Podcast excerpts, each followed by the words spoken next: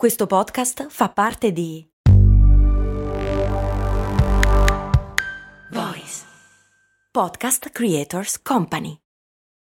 Your brain needs support, and new Ollie Brainy Chews are a delightful way to take care of your cognitive health. Made with scientifically backed ingredients like Thai ginger, L-theanine, and caffeine, Brainy Chews support healthy brain function and help you find your focus, stay chill, or get energized. Be kind to your mind and get these nootropic chews at ollie.com. That's O L L Y.com. These statements have not been evaluated by the Food and Drug Administration. This product is not intended to diagnose, treat, cure, or prevent any disease. Il patron Pulipin mi chiede perché fin da bambini disegniamo i fulmini che fanno zig-zag. Ecco, sembra facile invece non lo è per niente questa risposta. Cose molto, cose molto,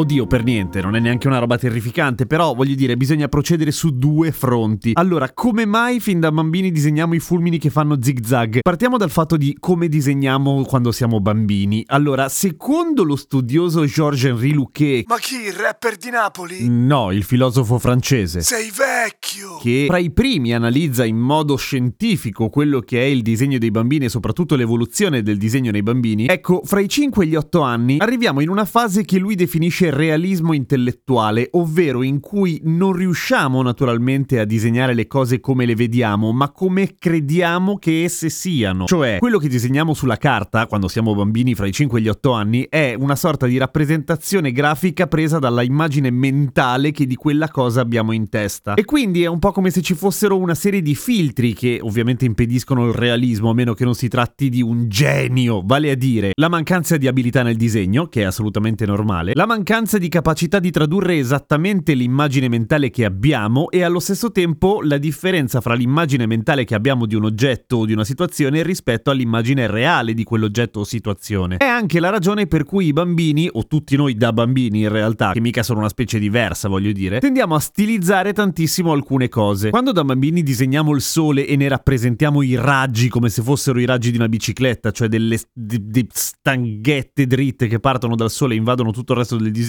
o un po' del resto del disegno, ovviamente non è che il sole lo percepiamo così, ma probabilmente quello che si mischia nel nostro cervello sono una serie di nozioni. Uno, che qualcuno ci racconta dei raggi e che quindi noi li visualizziamo in un certo modo, anche se non corrisponde a come poi vediamo il sole naturalmente, a meno che non sia in realtà un'esplosione atomica. Non è il caso, è ancora un po' presto, vuoi? Sì, scusa. E un po' per imitazione, nel senso che copiamo la stilizzazione di un'altra stilizzazione, di un'altra stilizzazione che può essere di un nostro coetaneo o semplicemente può essere l'illustrazione di un libro per bambini in cui le cose vengono stilizzate per essere più comprensibili ai bambini. Non che poi la realtà non sia comprensibile ai bambini. Diciamo che forse sono stilizzati per far capire agli adulti che sono libri per bambini, ma questo è un altro discorso. Per cui il primo punto è proprio questo, cioè nella parte del realismo intellettuale stiamo disegnando una nostra rappresentazione mentale di una tal cosa. E il fulmine, per tornare alla domanda originale di Pulipin, lo disegniamo a zigzag. Perché? Perché viene sempre rappresentato a zigzag e ancora di nuovo perché? Perché bene o male in effetti un fulmine è abbastanza a zigzag a dir la verità. Se guardate un fermo immagine, una fotografia di quelle fighissime che ci vuole un sacco di culo, ma in realtà ci vuole un sacco di abilità e un sacco di tempo, non è che scattano al momento giusto ovviamente, di un fulmine vediamo che effettivamente è una linea spezzatissima che si dirama e che ogni tanto sembra quasi fare marcia indietro. Come mai? Questo dipende da come un fulmine effettivamente si costruisce e si genera dalla nuvola. Allora, ci sono un po' di tipi di fulmine, però la maggior parte dei fulmini che siamo abituati a vedere sono quelli fra nuvola e terreno, perché la nuvola è carica di elettricità, è carica negativamente sul fondo ed è carica positivamente sulla sommità. A volte la sommità della nuvola è più lontana dal fondo della nuvola rispetto al terreno, per cui si crea appunto un fulmine fra nuvola e terreno. Sono molto più frequenti ma meno visibili i fulmini interni alle nuvole, naturalmente, va abbastanza da sé. A volte ci sono fulmini che scaricano dalla sommità della nuvola, quindi dalla parte carica positivamente verso il terreno e sono dei fulminoni incazzatissimi, ma sono molto più rari. I fulmini possono arrivare a 25.000 gradi, ovvero 5 volte la temperatura della superficie del Sole, ma tutto questo non c'entra un cazzo con il fatto che da bambini disegniamo i fulmini a zigzag. Adesso ci arriviamo perché non è che il fulmine è immediato, è molto veloce naturalmente. Diciamo che è veloce come un fulmine. Ecco, t'aspettavo, grazie mille del prezioso contributo. Noi siamo come il fulmine che spacca. Sì, sì, sì, sì, sì. Dicevamo, il fulmine è così veloce che a occhio nudo col cazzo che vedi il percorso del fulmine, ma in genere funziona così. Il fulmine classico, che si chiama negativo discendente, inizia con una scarica pilota che a carica negativa parte dalla nuvola e a un certo punto si ricongiunge con una scarica pilota che viene dal terreno. Di solito la parte che viene dal terreno non si vede neanche perché appunto avviene tutto in modo molto rapido, ma la scarica pilota che parte dalla nuvola procede